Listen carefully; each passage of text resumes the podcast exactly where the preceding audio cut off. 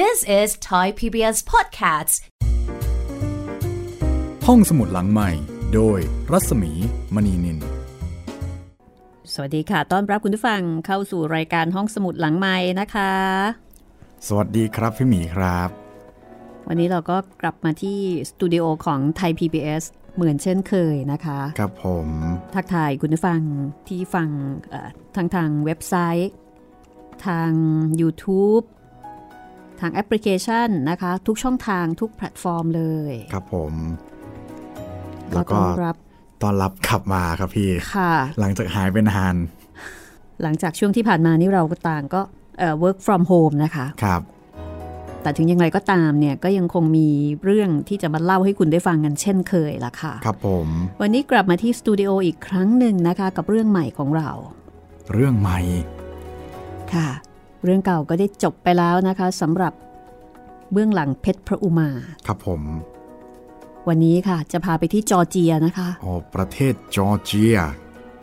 คุณผู้ฟังรู้จักไหมคะประเทศนี้ คุณจิตรินรู้จักไหมคะ จอร์เจีย โอ้ถ้าคนดูบอลต้องรู้จักอยู่แล้วครับผม โอ้โหทำไมเหรอ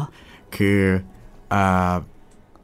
จะเรียกว่าไงดีอะพี่เป็นประเทศที่ต้องผ่านตามาในแบบพวกเอ่อเวลาบอลยูโรอะไรพวกนี้ครับ อ๋อ ก็แสดงว่า เป็นทีมที่ค่อนข้างโอเค เป็นทีมที่ค่อนข้างเก่งเอ่อเรียกว่าไม่แย่ดีกว่าครับ ถ้าเกรด 1 2 3 4 นี่อยู่ช่วงไหน อาจจะประมาณ 3 ข้อนสี่อ๋อสามข้อสี่เอ้ยก็ถือว่าโอเคนะ เอาหมายถึงถ้าท่านสี่คือดีสุดใช่ไหมพี่ ใช่อันนั้นเป็น 2 ข้อหนึ่งครับอ๋ออ๋ออ๋อคือถ้า A B C นี่ก็คือ B ลบ ประมาณนั้นครับ อืม เรื่องนี้ค่ะ เป็นวรรณกรรมเยาวชนนะคะ มาจากประเทศจอร์เจีย ครับผม แต่ว่าตอนที่เขียน เป็นของรัสเซีย อ๋อ คือยังเป็นโซเวียตอยู่ ค่ะ จอร์เจียเคยเป็นส่วนหนึ่งของโซเวียตนะคะ ครับผม แล้วก็เรื่องนี้นี่เป็นอัตชีวประวัติของผู้เขียน เป็นนักเขียนคนดังทีเดียวค่ะ เขาคือโนดาดุมบัตเชอร์อืมเป็นเรื่องของตัวท่านเองเลยเหรอพี่ ใช่ค่ะ เป็นอัตชีวประวัตินะคะ ที่นำมาเขียนในรูปของนวนิยายกับชื่อเรื่องว่าคืนวันอันแสนงาม คืนวันอันแสนงาม คือชื่อในภาษาอังกฤษนะคะก็คือมี grandma iligo and ilarian อืม เป็นชื่อคนเนาะคือตั้งแบบง่าย ๆเลยว่า เรื่องของฉัน เรื่องของย่า เรื่องของอิลิโกแล้วก็เรื่องของอิลาเรียนอิลลิโกกับอิลลาเรียนค่ะ ย่าก็คือ grandma เพราะว่าตัวเอกของเรื่องเนี่ยนะคะ ชื่อว่าซูริโกครับ จะเป็นนวนิยาย ที่แทนตัวเองว่าผมคือผมนี่เป็นคนเล่าเรื่อง เพราะว่าเป็นเรื่องของเขาอืมซูริโกก็เป็นเด็กที่อาศัยอยู่กับย่า แล้วก็มีเพื่อนบ้าน ที่คือดูร้ายๆอะแต่จริง ๆ แล้วเป็นคนใจดีปากร้ายใจดีอ่าหนึ่งคนนี่เป็นคนขี้เมาอะขี้เมาอ่าคือคือเป็นคนที่ดูร้ายๆแต่จริง ๆ แล้วเป็นคนเป็นคนดี แล้วก็สองคนนี้ก็รักซูริโก เหมือนกันกับที่ซูริโกเนี่ยก็มีความสัมพันธ์ที่ดีแล้วก็รักสองคนนี้อืมคือทุกคนเนี่ยรักกัน แต่ว่าเวลาที่พูดจาสนทนาปราศัยกัน ก็อาจจะมีการเชื่อดเฉือนกันเอ่อมีการเหน็บแนมกัน มีการแซวกันอำกัน คือไม่ได้พูดจาหวานหูอะไรมากมายนักครับคืนวันอันแสนงาม ย่า อิลิโกอิลาเรียน และผมนะคะ ฉบับที่เรานำมาใช้ในการเล่าให้คุณได้ฟังนี้ เขียนโดยโนดาดุมบัชเช่แล้วก็ไกรวันสีดาฟอง หรือนามปากกาว่าทรายชยาเป็นผู้แปลค่ะอืมคือก่อนหน้านี้เลยเนี่ยใช้นามปากกาว่าทรายชยาครับ แล้วก็ล่าสุดนะคะ ในฉบับที่พิมพ์โดยสำนักพิมพ์ Selected Books ที่พิมพ์เมื่อปีที่แล้วคือ 2562 ใช้ชื่อว่าไกรวันสีดาฟอง ซึ่งก็เป็นคนเดียวกันค่ะเขาก็เปลี่ยนมาใช้ชื่อจริงค่ะเอ่อคืนวันอันแสนงามย่าอิลิโกอิลาเรียนและผมนะคะ หนังสือเล่มนี้เอ่อก็เป็นหนังสือที่ไม่ได้หนาอะไรมากนะคะ อ่านได้แบบสบายๆ ประมาณร้อยกว่าหน้าเนาะพี่ ค่ะ ไม่ไม่หนาไม่ใหญ่มากนะคะ แต่ว่าเป็นหนังสือที่ประทับใจ แล้วก็เป็นหนังสือเล่มโปรด เป็นหนังสือในดวงใจของนักอ่านจำนวนไม่น้อยครับ ต้องบอกว่าทั่วโลกเลยทีเดียวล่ะค่ะเอ่อในเรื่องนี้เนี่ยคือจะเล่าให้ฟังอันนี้ก่อนก็แล้วกันว่าในหนังสือเล่มเนี้ยฉบับที่พิมพ์ครั้งแรกๆเนี่ยนะคะ มีคำนิยมโดยคุณอาจินปัญจพันธ์โอ้จำได้ใช่ไหมจำได้ครับ เจ้าพ่อเจ้าแม่เจ้าเมืองอ่าฮะค่ะ คุณอาจินนี่ได้เขียนคำนิยมเอาไว้เอ่อตั้งแต่ในการพิมพ์ครั้งแรก ๆนะคะครับที่ผู้แปลเนี่ยใช้คำว่าเออใช้ชื่อว่าสายชยา ตอนนั้นนะคะ คุณอาจิน ได้เขียนถึงหนังสือเล่มนี้คือเป็นคำนิยมนะคะ บอกว่า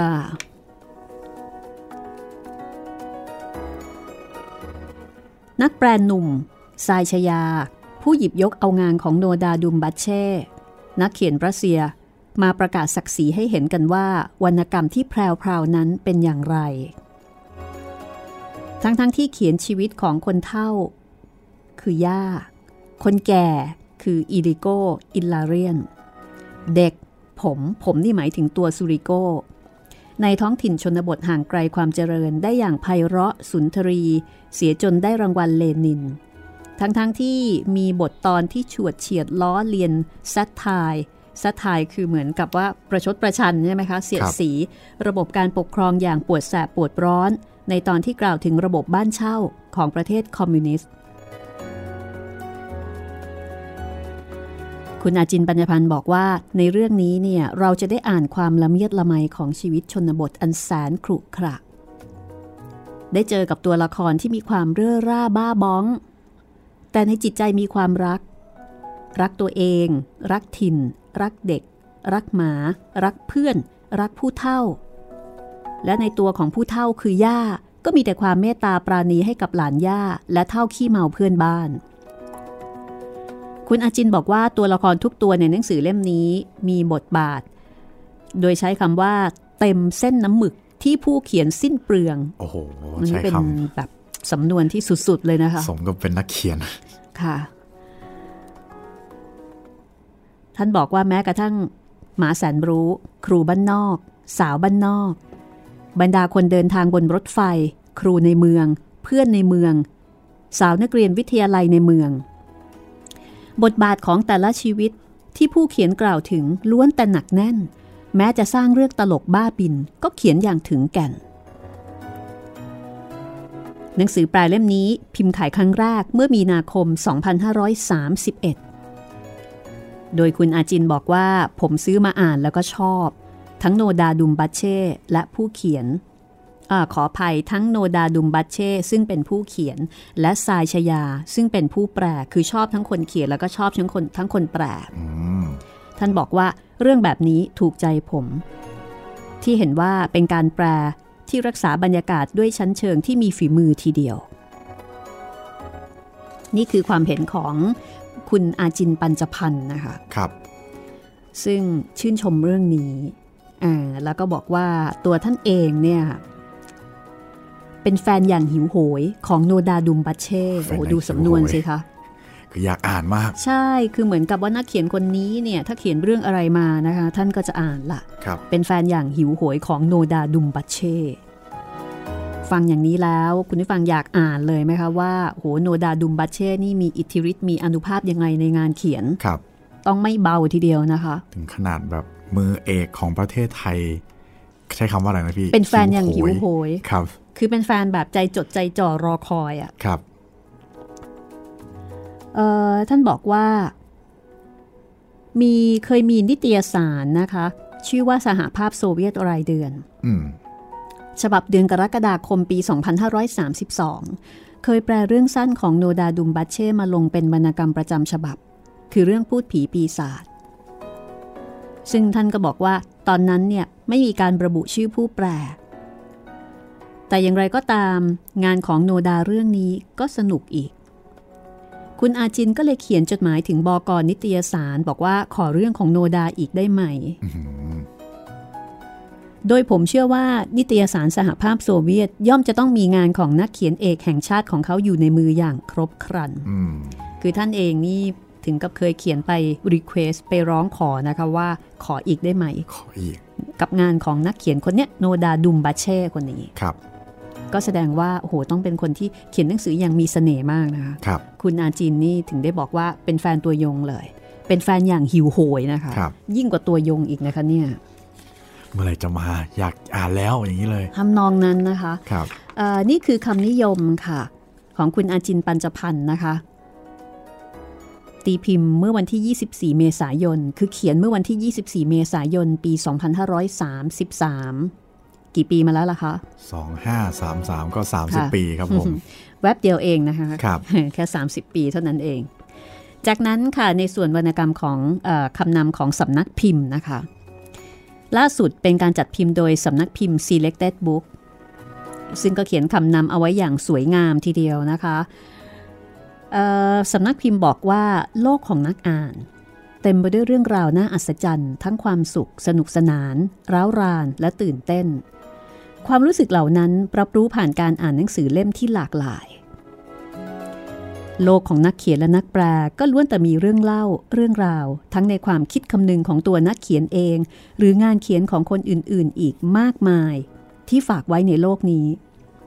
พวกเขาอยากบอกเล่าให้ผู้คนได้รับรู้ผ่านงานเขียนและการแปล การผสานโลกสองใบนี้เข้าด้วยกันจึงเป็นสิ่งที่ท้าทายและน่ามหัศจรรย์กับหนังสือบางเล่มที่ถูกหลงลืมและห่างหายไปเนิ่นนาน จนทำให้นักอ่านอย่างเราเฝ้าแต่คิดถึง หนังสือเหล่านั้นจึงควรค่าที่จะได้นำมา บอกเล่าอีกครั้งและอีกครั้ง และแล้วการรอคอยก็สิ้นสุดลง คืนวันอันแสนงาม หนังสือชื่อโรแมนติกเล่มนี้ ครั้งแรกที่ได้อ่านเมื่อเกือบ 30 ปี หนังสือก็เข้าไปอยู่ในใจของฉันทันที เรื่องราวแสนธรรมดาแต่น่ารักเป็นที่สุดมิตรภาพท่ามกลางท้องทุ่งและขุนเขา เราจะสัมผัสได้ถึงความรื่นรมแห่งชีวิต ที่ดุมบัตเช่บอกเล่าผ่านตัวหนังสือของเขา และถูกถ่ายทอดมาอีกที โดยนักแปลมือฉมังสายชยา หรือคุณไกรวันศรีดาฟอง เจ้าของรางวัลสุรินทราชา นักแปลละล่ามดีเด่น ปี 2558 หนังสือเล่มนี้จึงควรค่าแก่การอ่าน และส่งต่อกันเรื่อยไป มันคือยาบำรุงหัวใจชั้นดีที่มาในรูปแบบหนังสือ ยาบำรุงหัวใจที่มาในรูปแบบหนังสือนะคะครับอันนี้เป็นคำนำของสำนักพิมพ์ Selected Book นะคะ ซึ่งเป็นผู้ที่จัดพิมพ์ครั้งล่าสุดค่ะทีนี้เรามาดูคำนำนะคะของคนแปลกันบ้างค่ะ ครับผม คนแปลก็คือคุณไกรวันศรีดาฟอง หรือในนามปากกาว่าทรายชยา คุณไกรวันบอกว่าในปี 2530 ผมได้พบกับ Me, Grandma, Iliko and Ilarion ในร้านหนังสือไทยซอฟต์ที่จัดจำหน่ายสิ่งพิมพ์ จากอดีตสหภาพโซเวียต ข้างโรงภาพยนตร์สยาม ย่านสยามสแควร์ ซึ่งเป็นทั้งร้านหนังสือและโรงภาพยนตร์ที่ไม่มีอยู่แล้วในยุคปัจจุบัน คุณจิตรินทันไหมคะ โอ้ไม่ทันแน่นอนครับ โรงภาพยนตร์สยามเหรอครับ ค่ะ โอ้ไม่ทันแน่นอนครับผมโอ้ ย่านนั้นนี่แต่ก่อนก็เป็นแหล่งสิงนะคะ ของบรรดาวัยรุ่น นิสิตนักศึกษาโอ้ตอนนี้ก็ยังสิงครับผม สยามนะครับ คือสิงแถวแถวๆโรงหนัง แล้วก็แถวแถวๆนั้นมันจะมีร้านหนังสือ มันอยู่แถวสกาล่าหรือเปล่าพี่ ไม่ใช่ เออคือไม่ได้ไปแถวนั้นมานานเหมือนกันนะอ๋อครับพี่ผมเองก็ไม่ค่อยได้ไปแถวนั้นมานาน แต่ว่าคือย่านนั้นเนี่ย ก็ยังถือว่าเป็นย่านที่บรรดาวัยรุ่นก็นิยมไปสิงสถิตกันอยู่ใช่ไหมคะอ่าโอ้ไปใช่ครับไปซื้อเสื้อผ้าไปเดินเล่น นัดเจอเพื่อน เจอแฟนไปกินข้าว แต่ก่อนเนี่ยเราจะไปซื้อซีดี ไปซื้อหนังสือครับไปดูเสื้อผ้า ตอนนี้กำลังดูอยู่ว่าโรงหนังสยาม มันอยู่ตรงไหนของสยามอืม โรงหนังสยามคือที่นั่นเนี่ยมันจะมีโรงหนังใหญ่ ๆ อยู่สองสองโรงก็คือสยาม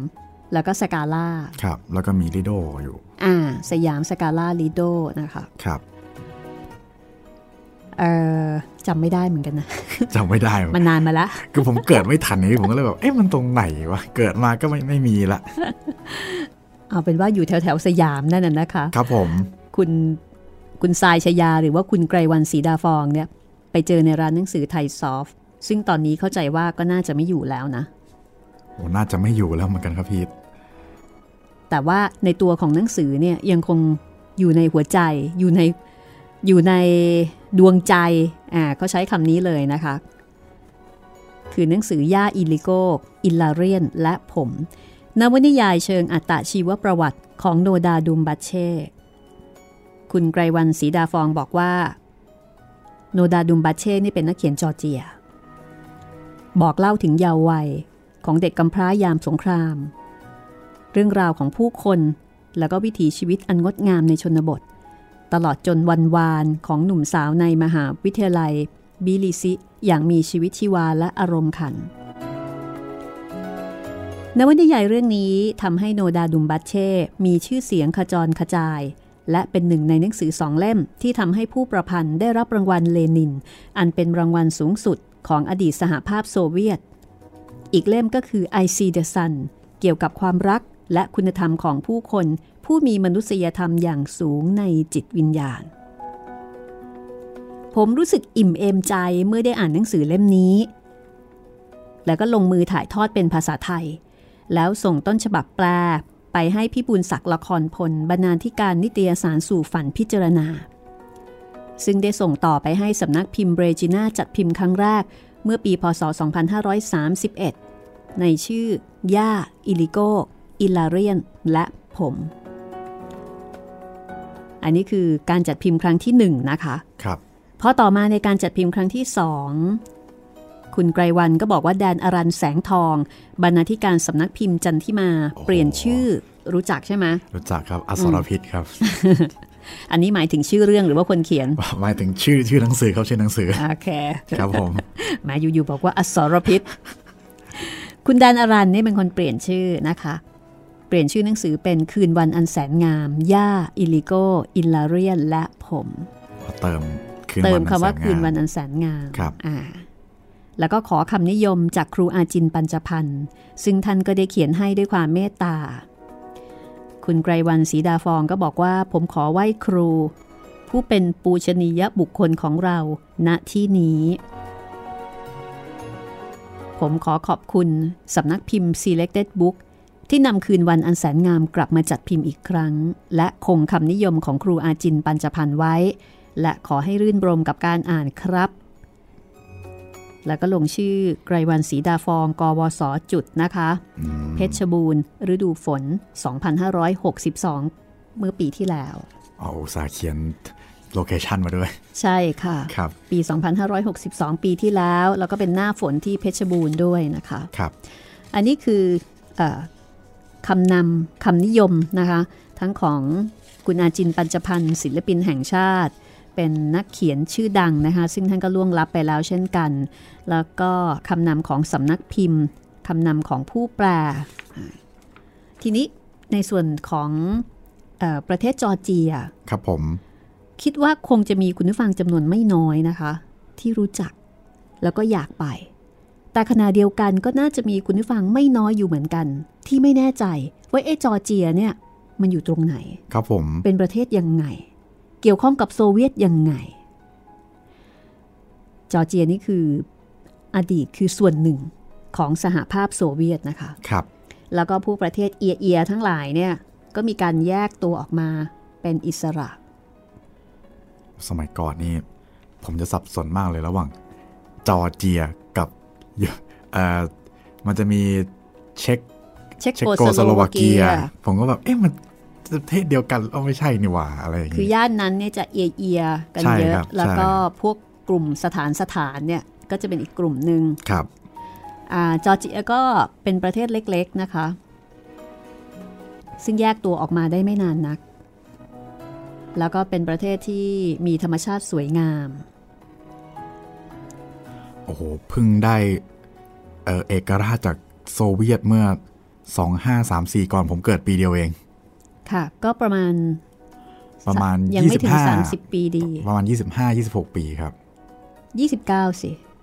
อ๋อผม เออ ใช่ใช่ใช่ใช่ใช่คือถ้าเกิดได้รับเอกราชปี 34 ใช่ไหมครับอ่าก็ประมาณ 29 ปี 29 ครับ 29 ค่ะ ก็มากกว่าอายุของคุณจิตรินนะคะ ครับผม ก็ถือได้ว่าเป็นประเทศใหม่ ครับ แต่ในความเป็นจริงก็เป็น คือเป็นดินแดนที่เก่าแก่ แต่ว่าในนามของประเทศจอร์เจียเนี่ยเพิ่งเกิดขึ้นได้ไม่นานนักครับยังไม่ถึง 50 ปี ประเทศนี้นะคะ คือถ้าเกิดว่าไม่เกิดวิกฤตโควิด -19 เนี่ยจะกลายเป็นแหล่งท่องเที่ยวแหล่งใหม่ของไทยของนักท่องเที่ยวไทยแล้วก็ทั่วโลกด้วยอืมเพราะเนื่องจากว่ายังคงยังคงมีความงดงามทางธรรมชาติ แล้วก็คนที่นั่นเนี่ยเหมือนกับจะเป็นส่วนผสมของคือเป็นเป็นฝรั่งกึ่งกึ่งเอเชียอย่างกึ่เงี้งยพี่กึ่งอะคล้ายๆกับตุรกีอะไรทึกทึกเทือกนั้นครับนะคะแล้วเขาก็จะมีวัฒนธรรมอะไรต่ออะไรเป็นของตัวเอง คือคนหน้าตาดีครับภูมิภูมิประเทศสวย แล้วก็มีความสงบ อารมณ์แบบยุโรปตะวันออกครับ เพราะฉะนั้นก็จะเป็นเป้าหมาย ที่นักท่องเที่ยวไทยเนี่ยให้ความสนใจมากนะคะ ช่วงหลังๆ ก็จะมีทริปที่จัดไปจอร์เจียกันเยอะค่ะ ถ้าเกิดว่าไม่มีวิกฤตโควิดมาซะก่อนนะคะ อันนี้ผมกำลังดูเเขตปกครองของจอร์เจียเขาเขาแบ่งเป็นจังหวัดนะพี่ แต่ว่าในจังในจังหวัดเนี่ยเขาก็จะมีแบบสาธารณรัฐ อีกสองสาธารณรัฐก็ไม่ค่อยเข้าใจเหมือนกัน แต่ว่าเมืองหลวงของจอร์เจียนะครับ ชื่อว่าเอ่อทับบิลิซีถ้าผมอ่านไม่ผิดนะครับ น่าจะออกเสียงประมาณนี้ เหมือนออกเสียงแบบครึ่งครึ่งๆนะใช่มันทึกนิดเดียวอ่าครับชิบิลิซิอะไรแบบนั้นนประมาณนั้นครับเอ่อคือประเทศนี้จะมีสระอีเยอะ แม่น้ำก็จะเป็นแม่น้ำกูบาซิลิครับอะไรอย่างเงี้ยอิลิโกอะไรอย่างเงี้ยโอ้ภาษาภาษาราชการตอนแรกผมนึกว่าจะเป็นแบบ รัสเซียหรือภาษาอื่นอ๋อเป็นภาษาของเขาเองเลยเป็นภาษาจอร์เจียโอ้โห เพราะฉะนั้นนะคะ ห้องสมุดหลังใหม่จะพาคุณไปเที่ยวจอร์เจียค่ะ กับนวนิยายที่เป็นอัตชีวประวัติของโนดาดุมบาเช่ กับผลงานของเขาที่ตั้งชื่อว่า ย่า อิลิโก อิลลาเรียน และผม แล้วก็มีชื่อภาษาไทยว่าคืนวันอันแสนงามนะคะ เรื่องราวของซูริโกย่า เพื่อนบ้านสองคน แล้วก็มีหมา มีธรรมชาติอันงดงาม แล้วก็มีภูมิหลังของผู้คนที่ได้รับผลกระทบจากสงครามโลกครั้งที่สองค่ะ ช่วงหน้าค่ะ This is Thai PBS Podcasts.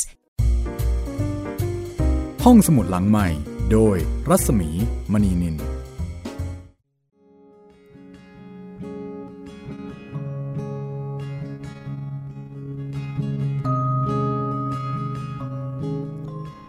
แม่น้ำกูบาซูริไหลไปทางขวาของหมู่บ้าน ทางซ้ายเป็นห้วยลาเช่ ที่ชุกชุมไปด้วยปู ปลา คือปลาบรูเฮดแล้วก็มีพวกเด็กๆ เดินตีนเปล่า มีสะพานเล็กๆ ที่ข้ามกูบาซิริ หน้าใบไม้ผริน้ำหลากจะพัดพามันหลุดลอยไป ทิ้งเอาไว้แต่เสาดำๆโดเด เหนือผืนน้ หมู่บ้านของซูริโก มีความสวยงามรื่นรมที่สุดในกูเรีย เขารักมันมากกว่าหมู่บ้านอื่นใดในโลก ที่นี่ซูริโกอยู่กับย่า อิลิโก อิลลาเรียน แล้วก็มูราดาหมาของซูริโก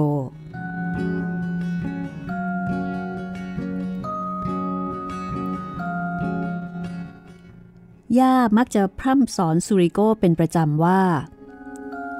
เองจะต้องเรียน ไอ้สารเลว ถ้าไม่อย่างนั้นแล้ว เองจะเหยียบขี้ไก่ไม่ฟอย่ามีมุมมองเป็นของตัวเอง ครั้งหนึ่ง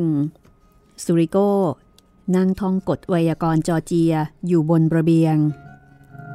ย่าก็เอ่ยถามเขาว่า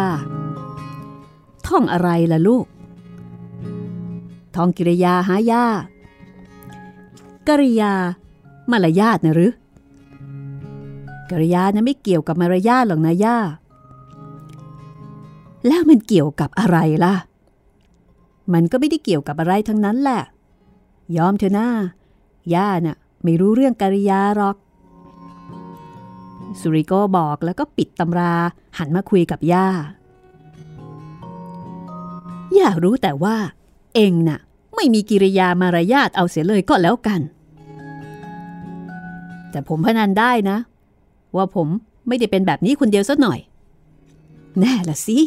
ยังมีบุรุษไปรษณีย์อีกคนที่มันขูดสแตมป์ออกจากซอง แล้วก็บอกว่าจดหมายไม่ได้ติดสแตมป์เองต้องจ่ายค่าสแตมป์แล้วก็เสียค่าปรับอีกด้วย เห็นไหมล่ะ แล้วย่าก็ยังมาว่าว่าผมเหลวไหลอีก ก็แน่ละ เองอย่างเจ้าเล่ห์ ขี้เกียจขี้โกง นอกคอก เองมันไอตัวร้าย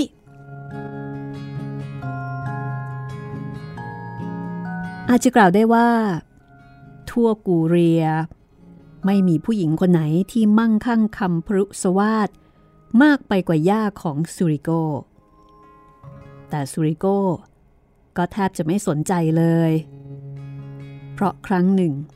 ย่าเคยบอกกับสุริโกว่า ถึงปากย่า อาจจะด่าว่าเอง แต่ใจของย่าก็อวยพรเองเหมือนกันนะ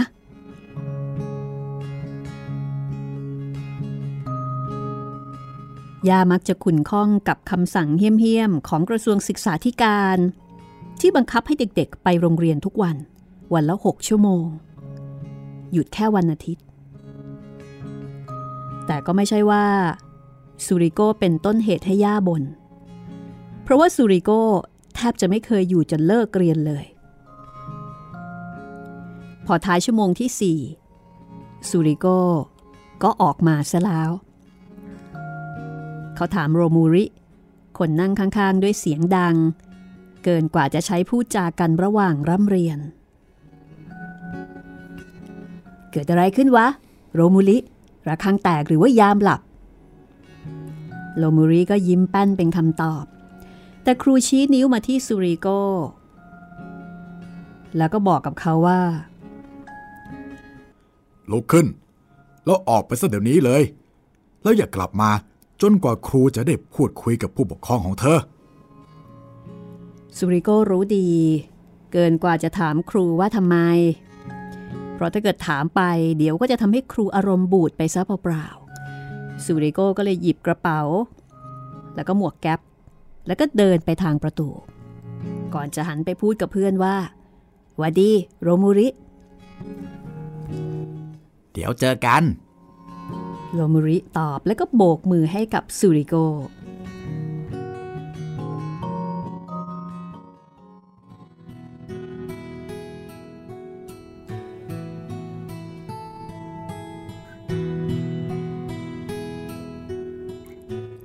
วันรุ่งขึ้น สุริโกก็พาย่าไปโรงเรียน แล้วย่าก็พาสุริโกกลับบ้าน แล้วย่าก็พาไปโรงเรียนอีก แล้วย่าก็เอาสุริโกกลับบ้านอีก ไปไปมามาอยู่อย่างนี้ จนอาจจะกล่าวได้ว่า ย่าไปโรงเรียนกับสุริโกซึ่งเขาก็เชื่อว่านี่น่าจะเป็นรายเดียวในประวัติศาสตร์ของมนุษยชาติ ที่ย่าต้องไปโรงเรียนกับหลาน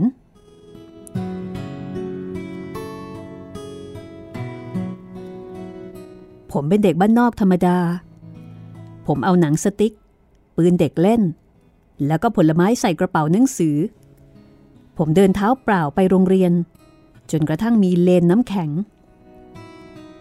ผมมีกางเกงปุปุปะปะชุดหนึ่งหน้าใบไม้ผลิผมสอบตกอย่างน้อยก็สองวิชา แล้วก็รอสอบซ่อม หน้าใบไม้ร่วง ชาวบ้านเรียกผมว่าไอ้หมา เพราะผมเป็นเพื่อนกับมูราดาซึ่งติดตามผมไปทุกคนทุกแห่ง ที่โรงเรียน เขาเรียกผมว่า ไอ้หลังยาว ส่วนย่ามักเรียกผมว่าไอ้ตัวร้าย ทั้งที่จริง ๆแล้ว ผมชื่อซูริโก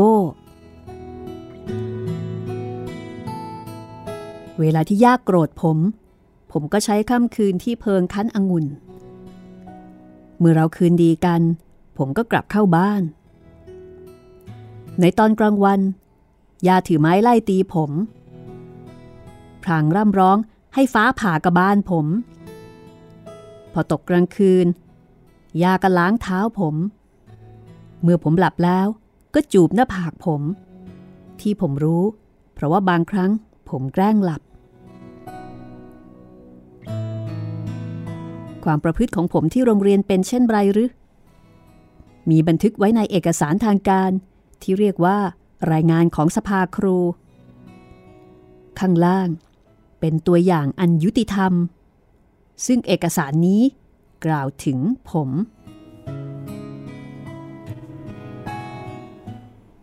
รายงานการประชุมสภาครูโรงเรียนหมายเลข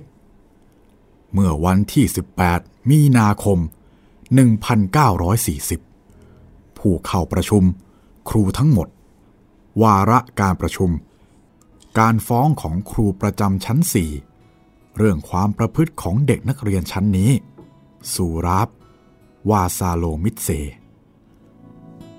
ผู้อภิปราย ครูฟิสิกส์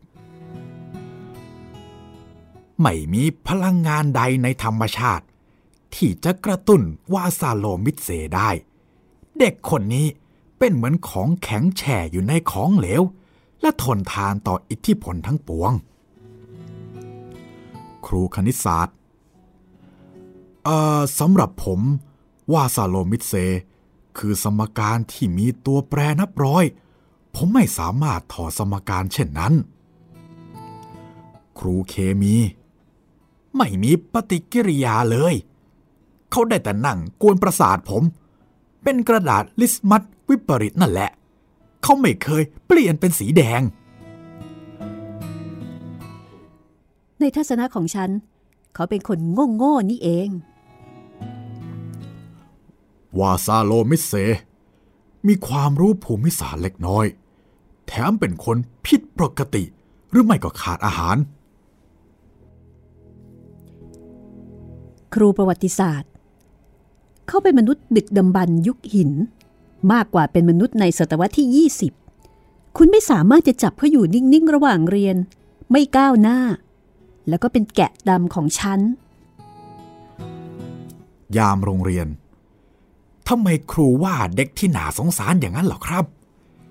ถ้าเขาโง่อย่างที่ครูว่ากันน่ะทำไมถึงให้เขาเลื่อนชั้นเรา ครูใหญ่ นั่นมันไม่ใช่เรื่องของแก งานของแก คือตีระฆังให้ตรงตามเวลา ครูจอเจีย ผู้เป็นญาติสนิทของซูริโก ผมไม่เข้าใจพวกคุณเลย เมื่อคิดว่าเจ้าวาซาโลมิเซเป็นตัวก่อกวน ก็เอาเลย แต่บอกผมสิ ใครดีกว่าล่ะ ลูกครูใหญ่มั้ง เขาท็อปทุกวิชานี่ แต่ผมไม่เคยเห็นคนโง่กว่านี้เลยนะ เขานั่งเรียนตาโตเป็นนกฮูก ครูปกครอง แล้วทำไมคุณถึงให้คะแนนเขายอดเยี่ยมล่ะ ผมรู้ดี ว่าไม่ให้นะไม่ควรนะสิเอาทุกคน ขอให้เงียบกันก่อนนะ เธอมีอะไรจะพูด เพื่อตัวเธอเองไว้ วาซาโลมิเซ ทั้งหมดนี้คือความเห็นของครูในแต่ละรายวิชา ที่มีต่อซูริโก ซึ่งส่วนใหญ่แล้วก็จะเห็นว่าเป็นความเห็นในทางลบแทบทั้งสิ้น นี่เป็นรายงานการประชุมของสภาครูโรงเรียน ทีนี้หลังจากนั้นครูใหญ่ ก็ขอให้ซูริโกเนี่ย พูดถึงตัวเอง หลังจากที่ฟังความเห็นของครูในรายวิชาต่างๆแล้ว ซึ่งวาซาโลมิเซหรือว่าซูริโกก็บอกว่า ครูจอร์เจียพูดถูกครับชะฉันไม่ได้ถามว่าใครถูกใครผิด ถ้ามีอะไรจะพูดเพื่อตัวเองไหม เพื่อตัวเอง เอ่อ ยกโทษให้ผมอีกสักครั้งก็แล้วกันครับ ผมจะปรับปรุงตัวเอง หลังจากได้ยินคำบรรยาย อุปนิสัยของซูริโกทำนองนี้มากกว่าหนึ่งครั้งซูริโกก็เริ่มสงสัยสุขภาพแล้วก็สติของตัวเอง แต่บังเอิญ ความสงสัยถูกขับไล่ไปเสียก่อน ครั้งหนึ่ง ผมขาดเรียนทั้งสัปดาห์ เพราะว่าต้องรีบหยอดน้ำข้าวโพด ผมอาจจะถูกไล่ออก ดังนั้น ผมต้องนำใบรับรองแพทย์ไปให้ครู เมื่อก่อน ถ้าไม่ป่วยจริง ๆ ก็ไม่มีวันจะได้ใบรับรองแพทย์หรอก ย่าจึงให้ผมนอนสมบนเตียง และผมก็ไม่กินอะไรเลยตั้งแต่เช้า เพื่อให้ดูซีดเซียว และก็ดูเจ็บป่วยจริง ๆ มีผ้าขนหนูเปียกๆวางบนหน้าผากยาออกไปตามหมอ พอครึ่งชั่วโมงหมอก็มา หมอก็ลงจากม้าที่หน้าบ้านของเรา พอมาถึง หมอก็ถามผมว่าอ้าวเป็นอะไรหรือพ่อหนุ่มหมอครับ ผม ผมกำลังจะตายครับอ๋องั้นเหรอ เจ็บตรงไหนล่ะ ผมไม่ได้คิดถึงคำถามแบบนี้ คือผมไม่ได้เตรียมมาก่อน ผมก็เลยหันไปดูย่า อ๋อ มันก็เจ็บทั้งตัวนั่นแหละหมอ เอ๊ะแล้วผมเจ็บไหม เออเจ็บฮะ พอถึงตอนนี้อิลิโกกับอิลาเรียน เพื่อนบ้านก็เดินเข้ามา ทั้งคู่ต่างรู้ความลับของซูริโก ก็เลยช่วยคร่ำครวญถึงสุขภาพที่เจ็บออดออดแอดแอดของเขาให้แนบเนียน นี่หมอ ผมสังเกตเห็นเจ้าหนูผู้น่าสงสารเนี่ย มันป่วยมานานแล้ว เออแล้วคุณพอจะเล่ารายละเอียดได้ไหมครับ อ๋อ ได้สิหมอ มันเบื่ออาหาร วันก่อนเนี่ย ผมให้มันกิน ก็กินโลบิโอ ได้แค่สามช้อน กับมาซาดิช้อนหนึ่ง หมอนึกภาพออกไหม แล้วมันก็ไม่กินอีกเลยสักคำเดียว เอาจริงเหรอครับ สาบานเลย มันเคยสวาปามเนยแข็งอันหนึ่งแค่คำเดียว แต่นี่ไม่อย่างนั้น มันบอกว่าพอแล้ว มันว่ากินกลางวันมาจากบ้านแล้ว เออแล้วจริงไหมครับ หมอก็หันมาถามซูริโกซึ่งทำทีเป็นนอนอยู่บนเตียง จริงฮะ พอเห็นโลบิโอ ผมก็ไม่สบายแล้ว เอา แล้วไก่ทอดกระเทียมล่ะ หรือสุกินี่ ใส่สาระแหน่ หรือต้มไก่ใส่ทารากอน หรือว่าปลาเท้าราดซอส เธอว่าไงล่ะพ่อหนุ่มหมอ นี่หมอจะทำให้เด็กบ้านะยากระบ่นพึมพ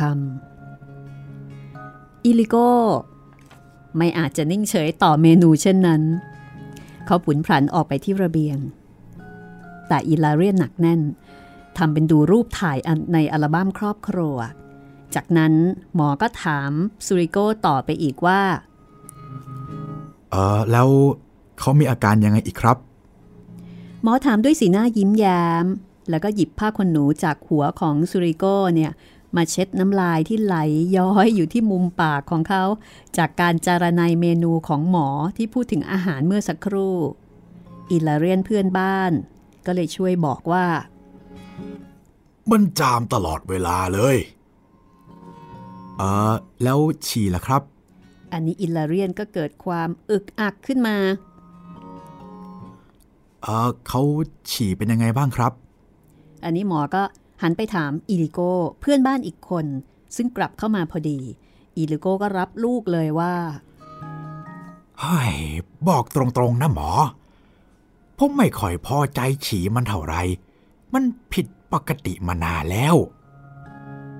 เอาก่อนหน้านี้ดีหรอครับ อดแจ๋วเลย เออไอ้หนุ่มเอ้ย แล้วมีโรคอื่นอีกไหม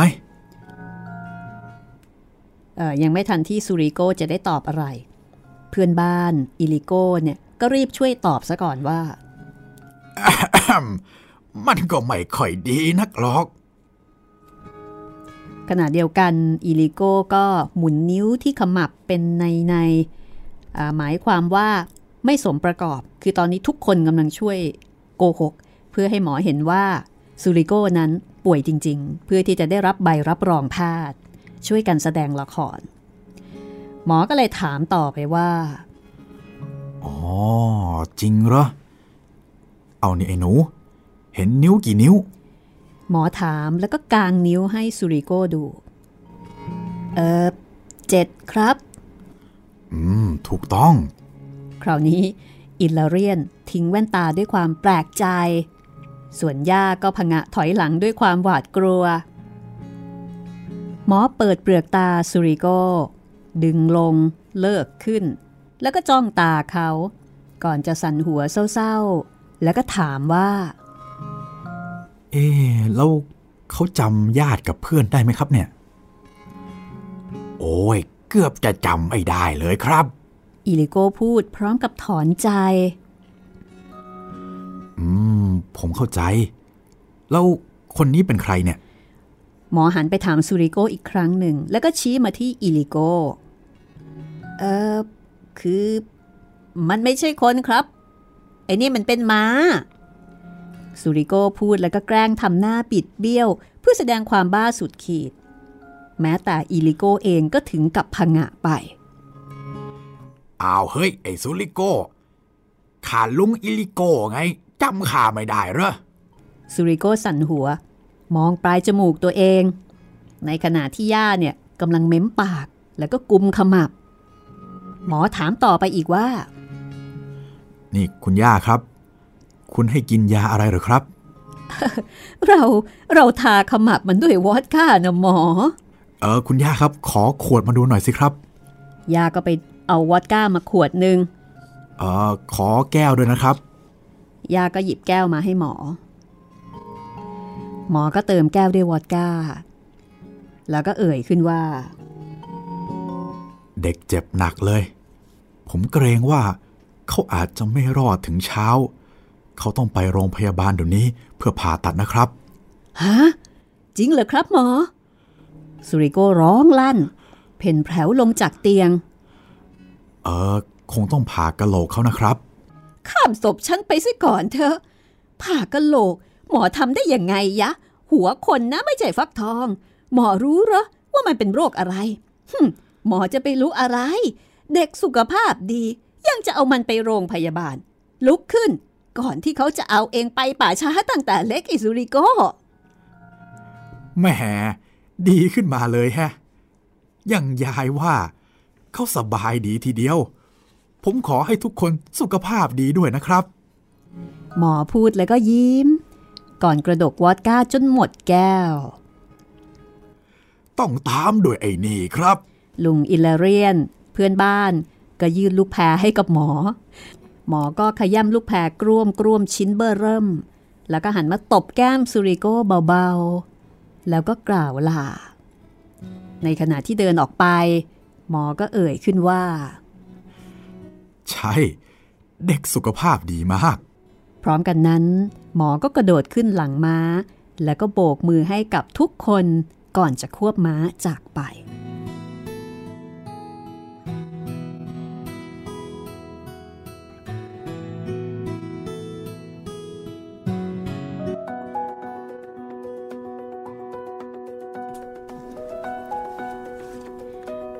นี่คือ ตอนแรกบทแรกนะคะของเรื่องราวความสัมพันธ์ในคืนวันอันแสนงามค่ะโอ้ดูฟีลกู๊ดมากเลยนะพี่เอ่อคืออารมณ์ประมาณว่า มีการหลอกลวงใช่ไหมครับ ย่านี่ก็ตัวร้ายเลยนะ เด็กไม่อยากไปเรียนก็ช่วยกันใหญ่เลย ช่วยกัน ย่าก็แสบมาก ครับ ลงทุนนะ ให้หลานเนี่ยทำทีเป็นป่วยเพื่อที่จะได้ใบรับรองแพทย์แหมสุดท้ายเจอหมอจับได้ หมอนี่ก็ร้ายมากเหมือนกันครับผมรู้ทางรู้ทันซ้อนแผนอ่าแล้วก็หลอกกินวอดก้าอีกต่างหากโอ้ผมชอบตรงเนี้ยแหละอะขอขอแก้วหนึ่งขอแก้วด้วย ทีนี้เรามาฟังอันนี้ก่อนนะ คุณผู้ฟังนี่อาจจะงงครับเพราะว่าในเรื่องนี้เนี่ยมันจะอาจจะมี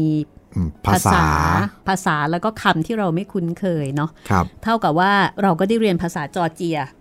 ว่ามันเป็นภาษาที่เต็มไปด้วยสระอิแล้วก็สระโอ ครับผม ลิ้นจะพันเงินแย่แล้วนะคะเนี่ยครับแล้วก็มีเรื่องของอาหารนะคุณจิตริน โอ้ใช่ครับ อันนี้บางอย่างเคยได้ยินบ้างบางอย่างไม่เคยได้ยินเลย อย่างเช่นเมื่อสักครู่นี้นะคะ ตอนที่หมอกับซูริโกเนี่ยเขาคุยกันเกี่ยวกับเรื่องของอาหารว่า เอ้ย แบบกินอะไรไม่ได้ใช่ไหม แล้วหมอก็แกล้งยั่ว โดยการกล่าวถึงเมนูเด็ดๆอะเพื่อยั่วให้เด็กเนี่ยแหมรู้สึก รู้สึกอยากกินอยากอาหารใช่ไหมครับเอ่อหมอพูดถึงโลบิโอ โลบิโอ อะ โลบิโอเนี่ยเป็นอาหารยอดนิยมของจอร์เจียครับทำด้วยถั่วแดงใส่เครื่องเทศนะคะ มักจะกินกับมาซาดิอืมทีนี้ก็มีคำถามต่ออีกมาว่าสดิคืออะไรอันนี้มันคืออะไร ครับอ่ามาซาดิเป็นขนมปังข้าวโพดแบบดั้งเดิมของจอร์เจียนะคะ หรือผักดอง อ้าวแล้วสรุปมันคืออะไรกันแน่ นั่นน่ะสิแต่พี่คิดว่ามันน่าจะเป็นขนสมองปัเมงนข้าวโพดคือมันอาจจะเป็น cornbread อย่างเงี้ยเหรอครับ น่าจะคืออาจจะเป็นของกินดั้งเดิมของเขาครับ เป็นอาหารคาร์โบไฮเดรตอืมแล้วก็มันจะมี อาจจะมีผักดองเคียงมาด้วยหรือเปล่า น่าจะเป็นแบบนั้นนะ แล้วก็ครับมีไอตัวเอ่อซูกุนิสุกุนิอ่า ตัวซูกุนิเนี่ย เป็นชีสหรือว่าเนยแข็งชนิดหนึ่งครับ แล้วก็จะมีไอ Tarragon ตัวเอ่อ tarragon ครับอันนี้จะเป็นพืชสมุนไพรยุโรปขนาดเล็กนะคะ มีใบแคบๆ แล้วก็ใช้ปรุงรส โอ้ อันนี้ใช้ในถ้าในครัวฝรั่งนะครับ tarragon นี่ถือเป็นหนึ่งในเครื่องปรุงสำคัญเลย โอ้ คุณจิตรินรู้จักด้วยใช่ไหม รู้ครับ คือแม่ชอบซื้อหนังสือมาอ่านแล้ว อ๋อ มันเป็นยังไงอะ คืออาในครัวฝรั่งมันจะมีพวกไทม์โรสแมรี่ rosemary แล้วก็ทารากอนนะครับอ่าฮะทารากอนนี่จะเอาไว้มันจะใบเรียวๆ บอกไม่ถูกเหมือนกันอ่าแต่มันเอาไว้กินกับหมูอะครับพี่อย่างอย่างที่เขาบอกว่ามันจะมีใบแคบใช่ครับๆใบเรียวๆผอมๆคือใช่ไหมัมนแคบแต่มันยาวนะครับพี่อ่าเรียวๆยาวใช่ครับๆอืมอันนี้ก็ทำให้เห็นวัฒนธรรมการกินของทางจอร์เจียนะคะครับว่าเขาจะกินขนมปังแป้งข้าวโพดใช่ไหมครับแล้วก็มีพวกถั่วใส่เครื่องเทศ แล้วก็มีผักดอง แล้วก็มีชีส คืออารมณ์เหมือนกับ เหมือนกับทางอาหรับผสมกับฝรั่งอืมทำนองใช่นั้นไหมมันใช่มันกึ่งกึ่งๆอะกึ่งกึ่งๆครับอืมไม่ฝรั่งแบบจ๋าแซนด์วิชแฮมเบอร์เกอร์อะไรซะทีเดียว แต่ครับว่ามันมีรากเหง้าครับวัฒนธรรมของเขานะคะหมอนี่ก็สาธยายซะจนกระทั่งซูริโก้นี่น้ำลายไหลย้อย ไม่ต้องซูริโก้ก็ได้ครับเอาคนอ่านเนี่ยแหละ กลับบ้านไปแม่ ไก่ตัวหนึ่ง ใส่ทารากอนด้วยนะ ครับ แล้วก็มีปลาเทราราดซอสนะ อ๋อตอนเด็กๆผมอ่านชอบอ่านปลาเทาเป็นปลาเทราเทราผมก็แบบว่าปลาอะไรวะ พี่ก็สงสัยเหมือนกันแต่ก่อนเอ๊ะตกลงมันชื่อปลาเทราหรือปลาเทราอันเนี้ยครับ มันอ่านว่าปลาเทราก็ส่วนใหญ่เขาจะเอามาทำแบบปลาเทราราดซอสก็ครัจะบเป็นเมนูที่ที่อ่านเจออยู่บ่อยครับๆก็เป็นปลาที่มีอยู่เอ่อแถวๆยุโรปใช่นะคะครับก็อันนี้ก็จะเป็นวิถีชีวิตของซูริโกจากตอนแรกเนี่ย ทำให้เรามองเห็นภาพของซูริโกว่าเป็นเด็กที่อยู่กับย่าครับเอ่อเป็นเด็กที่ถือได้ว่าก็มีความสัมพันธ์ที่ดีกับย่า แต่ย่าเนี่ยมีบุคลิกที่เป็นคนปากร้าย ใจดี คือรักหลานแต่ว่าไม่ค่อยแสดงออก แล้วก็ปกติก็มักจะมีการดูดาว่ากล่าวอืมบนอ่าอะไรทำนองเนี้ย แต่ว่าจริง ๆแล้วเนี่ย ก็แอบห่วงใยครับแต่ทำแบบไม่ให้หลานรู้ เป็นพวกปากร้ายใจดีครับ และขณะเดียวกันก็มีเพื่อนบ้านคืออิลลาเรียน แล้วก็อีลิโก Ilico ซึ่งเป็นคนขี้เมาขี้เมาแหมมาถึงก็เปิดด้วยวอดก้าเลยแต่หมอเหนือกว่าวอดในกว่าครับอ่าหมอหลอกกินวอดก้าเลยนะครัคะบผม ผมชอบตรงลูกที่แบบ มีคนรับแบบเอาหมอตามด้วยไอ้นี่แห มมีลูกแพรครับลูกแพรก็แสดงว่าแถวนั้นเนี่ยก็ดื่มวอดก้าวอดก้านี่ก็คงไม่ต้องอธิบายเนาะโอ้โหแรงค่ะวอดก้าก็เป็นเป็นเหล้าของทางรัสเซียครับ เป็นน้ำใสใสๆครับๆแล้วก็แรงบูบวาบบูบวาบไม่ไม่เคยทานเหมือนกันครับ แค่ได้กลิ่นก็ก็สลบแล้วครับแรงค่ะวอดก้านี่เป็นเหล้าที่แรงมากนะคะ ส่วนใหญ่เขาก็จะเอามาเหมือนกับผสม ผสมกับอย่างอื่นเพื่อที่จะ ทำเป็นเมนูเครื่องดื่ม ครับ ก็เป็นตอนแรกนะคะ ก็แสดงว่าย่าเนี่ยไม่สำเร็จ ไม่สำเร็จในการที่จะทำให้หมอออกใบรับรองแพทย์ไอ้ซูริโก้ก็เลยต้องไปโรงเรียน ใช่ค่ะสำหรับตอนต่อไปนะคะ จะเป็นตอนที่ชื่อว่า ล่าสัตว์ค่ะ โอ้ล่าสัตว์ค่ะ จะเป็นตอนที่ชื่อว่าเอ่อล่าสัตว์แล้วก็ก็จะทำให้เราได้เห็นวิถีชีวิตของซูริโกย่า แล้วก็เพื่อนบ้านทั้งสองคน แล้วก็มูราดาซึ่งเป็นหมาอีกหนึ่งตัวนะคะครับ กับความสัมพันธ์ที่สวยงาม แต่ว่าอาจจะพูดจากันแบบไม่สวยงามสักเท่าไหร่กระจะกระโชกโคกหากหน่อยแล้วก็ดูเหมือนว่าความสัมพันธ์ของซูริโกกับครูเนี่ยจะไม่ค่อยดีนัก ใช่ครับ ก็จะมีคุณครูที่เป็นญาติคนเดียวที่ ดูออกว่าแกเป็นคนยังไงอ่าแต่นอกจากนั้นเนี่ย ไอเด็กนี่ไม่ได้เรื่องเลย โอ้โหขี้เกียจมากทำอะไรก็ไม่ททุกคนที่สายหัวหมดำครับ ไม่ว่าจะเป็นครูรายวิชาไหนก็ตามนะคะ นี่คืออัตชีวประวัตินะคะของโนดาดุมบาเช่ซึ่งเป็นนักเขียนชื่อดังของจอร์เจียค่ะ